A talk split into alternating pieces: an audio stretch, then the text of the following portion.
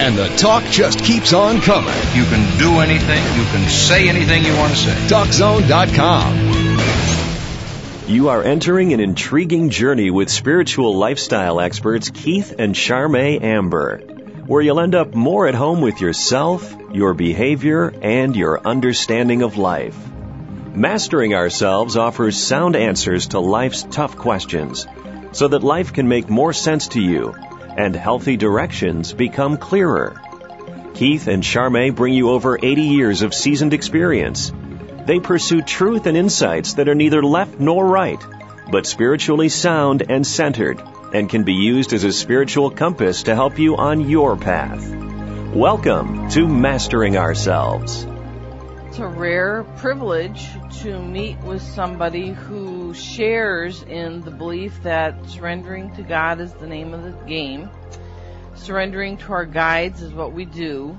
It's the pinnacle. It's the pinnacle.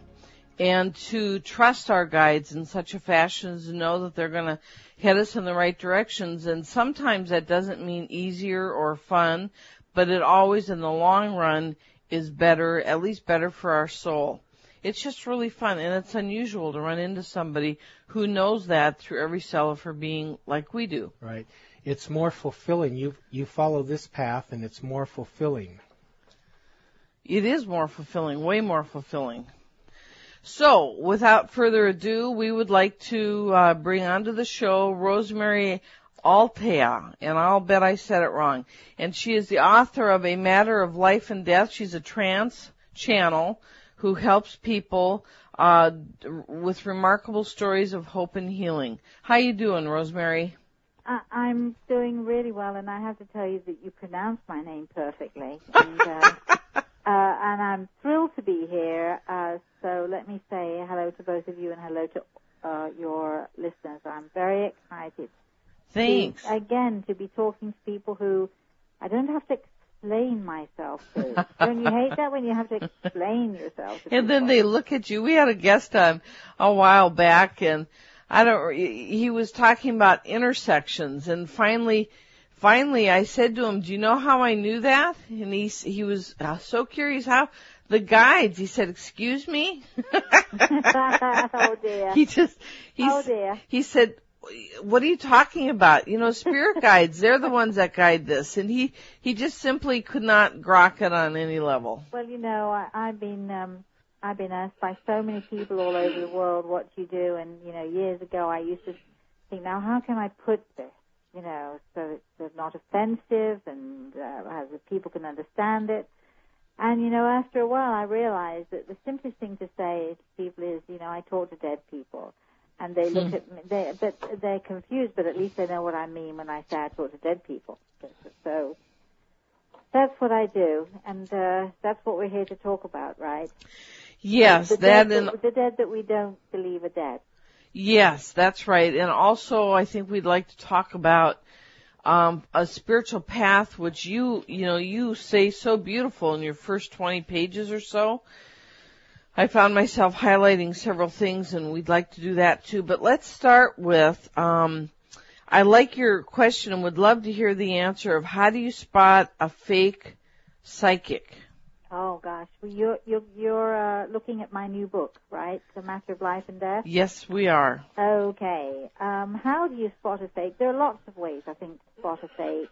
I think when when people come to someone like like myself, they first of all should be very open-minded, but also a little skeptical because we all know that there are fakes out there. Sure.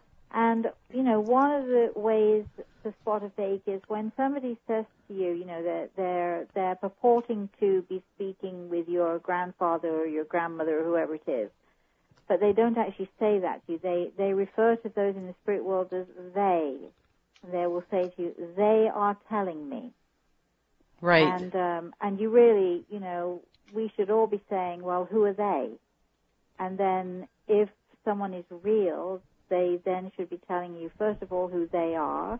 They should be describing that person, hopefully telling how they passed, and um, and a lot more besides. They should be telling you. They should be giving you a lot of confirmation. They are telling me is. I mean, it's so vague um, or uh, I feel that, and somebody says I feel that, we that person may be very sensitive, may be very sensitive to outside influences, but are not necessarily talking to a person in the spirit world. So there's a difference between people who are sensitive and intuitive and intuit things and people like myself who actually talk to those in the spirit world. So you need to know, you know, what it is that somebody does and pay attention to what they're actually saying to you and how they're saying and pay attention to the information that they're giving to you. And probably also pay attention to uh, the gut feeling you're having of whether they're off or on. Go ahead, Keith.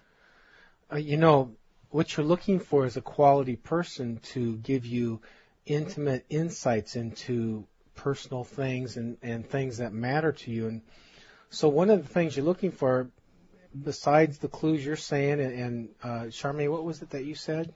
Uh, re- does it resonate, and does the person creep Yeah. you out, or do they soothe you? Right. Do they soothe you? Do they creep you out? And then uh, the other piece is if you can get some uh, sense of is this a real quality person or not?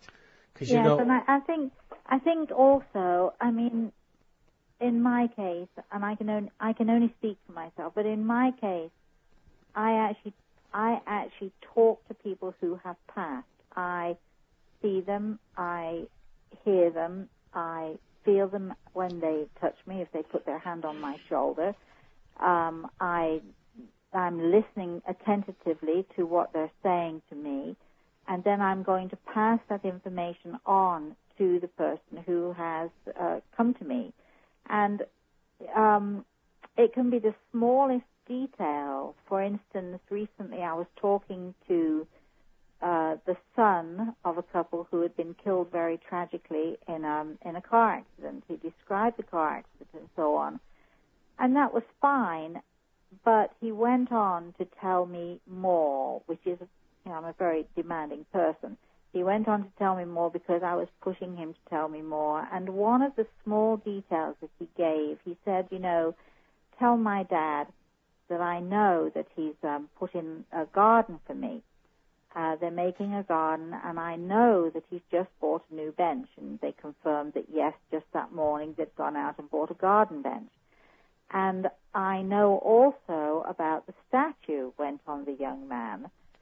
And um, you know, Dad, you've got to cement it in because the way it's standing now, a good storm. If people were on the telephone with me, they lived. They lived. I don't know where they lived. They could have lived at the other side of the world. How on earth could I possibly have known that the statue needed cementing in? This information had to come from their son. There was no way that I knew about the garden bench that they'd just bought and so on. So when you're talking to someone like me and you're hoping to connect very specifically with a person in the spirit world, which is what people do when they come to talk to me, when you come when you come off the phone with someone like me or when you walk away, whichever way you see somebody, whether you go and see them privately or you do a telephone consultation, mm-hmm. you have to say to yourself, how could she know that? How could he have told me this? How could they possibly know? And this this is the question that some you need to walk away with when you go to see someone. How did how did they know how I was feeling? right? And um, those, you know, those are, you, you know, your gut is saying this has to be real. There's no other way that this person could have done this. Right. Right. right. I understand. What sort of harm can be done with people that are faking it? Oh, tremendous harm. I mean, you'd be amazed. yeah. I wouldn't be amazed. Yeah, no, but you would. I mean, people give up their businesses because you know they Yeah. go to a. I'm, I'm going to use the word psychic very loosely now, and and and in perhaps its most negative term. You know, when a, a supposed psychic says, you know, oh, your business is going to collapse. I've seen people give their business up because Yeah. somebody told them. So I've, I've actually actually had, um, and I write about this in the new book. Actually, I actually had a woman who left her husband because a psychic told her, you know, that um, I've seen that happen. Pardon? I've seen that happen a It- few it's times. terrible, isn't it? Yeah. I mean, you know, when you when you come to see someone like me, you have to remember that, you know, please do not put your life in my hands. No. What do I know? Yeah. I can give you information from the spirit world. I can give you um, confirmation that um, you know that uh, that the person that I'm I say I'm talking to is really there. I can give you all of those things, but you know, I'm first of all I can't live anyone's life for them, and second of all, I don't want to. Yeah. And we're each responsible for our own decisions at the end of the day. So what somebody is looking for, Is to collapse into somebody else. pardon? Is to collapse into somebody else. Right. Yes, you know, Keith and I went to a big name, which I will not put the name out right now, a big name spiritual teacher who held a big seminar here, uh, I don't know, a number of years ago. Anyway, there were a lot of people there and this person was doing all these little mini psychic readings, you know, these little 10 minute readings through the group. And Keith and I were there late the night before because we were going to have a booth of crystals. And um anyway, so we were listening to these from the kitchen. And we could tell it was off. But these people had this person on such a pedestal that it didn't matter what was said, it was You know, bought hook, line, and sinker. Isn't it terrible? It's awful. And you know You know, the I- karma they get for doing that? Oh, I, well, I do know. I I, do. abso- I absolutely know. You know, um, I say to people, you know, I mean, I, I've written a lot of books, and I have a lot of, I have a lot of fans all over the world, and I'm very, very grateful that people um, admire the work that I do. But you know, people call me up and they call, say they call for a consultation, and so we begin by my saying, okay, first of all, let's see who we can connect with in the spirit world, and let's see if we can get some evidence of the of the fact that they're around. This is this is what I demand of myself, and um, and and they'll you know people will say to me, oh no, we we believe everything. We believe everything you say to us, and I say, just because you saw me on the television does not mean right. that I'm going to be right for you or good for you. You have to be more discerning.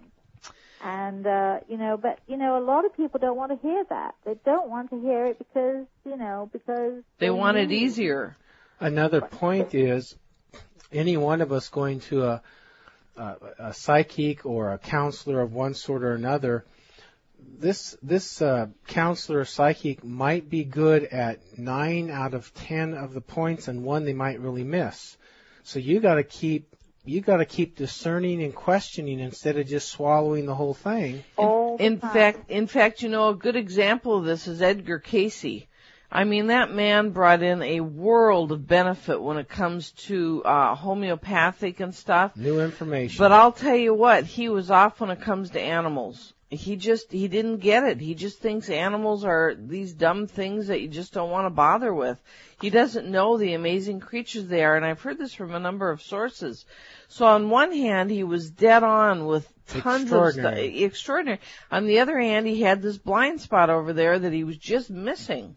Look, but here's the, the bottom line. The bottom line is that we may have this incredible and phenomenal gift. It's a precious thing that we should treasure, that we should use responsibly. But the bottom line is when we're all done and said, we're all human. And, uh, Good. True. we- Yep. It's know, true. We, we all make mistakes, and uh, what I try to do with uh, people when they come to see me, I mean, I, I I'm known throughout the spirit world. The spirit world hates to come to talk to me because they know, you know, I'm the one who's going to push them. I'm the one who's, oh no, they, I mean, you know, they know when they come to talk to me, they look at me and say, oh God, not you again, not Okay, you. hold on. We got a break. You're listening to Mastering Ourselves with Keith and Charmaine Amber, your spiritual lifestyle experts. Our guest, Rosemary Altea, author of A Matter of Life and Death. Hey guys, we got more. Stay with us.